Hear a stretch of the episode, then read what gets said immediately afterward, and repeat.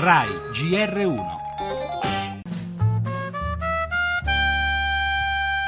Ma poi è un'obbligazione subordinata che lui l'ha, l'ha scoperta dopo. Lui aveva cercato di recuperare quello che aveva perso, ma ha trovato sempre qualcuno che ha detto ma non ti confino, c'è l'assicurazione, c'è questo, c'è quest'altro, insomma, l'hanno preso in giro. Io ho perso 30.000 euro, sono senza lavoro dal 2007, trai un po' le conclusioni.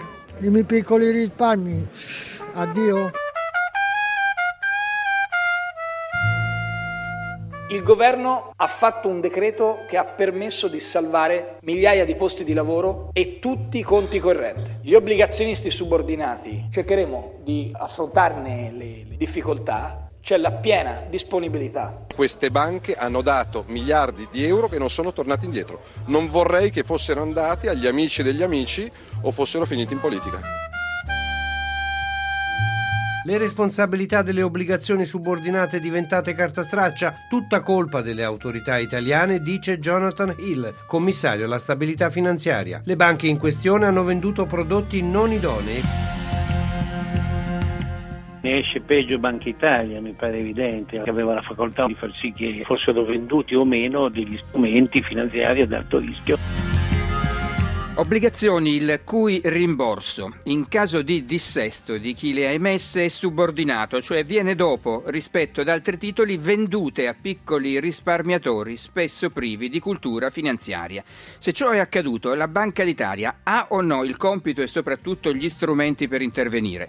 Secondo la Commissione europea e secondo l'economista Giulio Sapelli, Banca Italia non poteva stare a guardare ed è da considerarsi tra i responsabili, se non altro per mancata vigilanza vigilanza.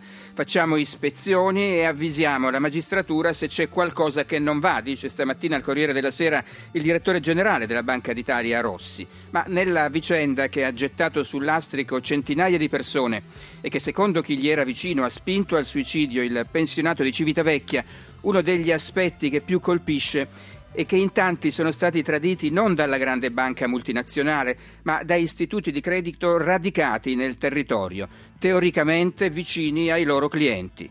Teoricamente, appunto.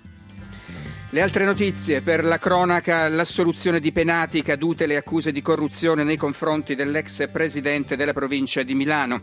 Parleremo anche delle novità emerse sul rapimento e l'omicidio di Aldo Moro nel rapporto della commissione parlamentare.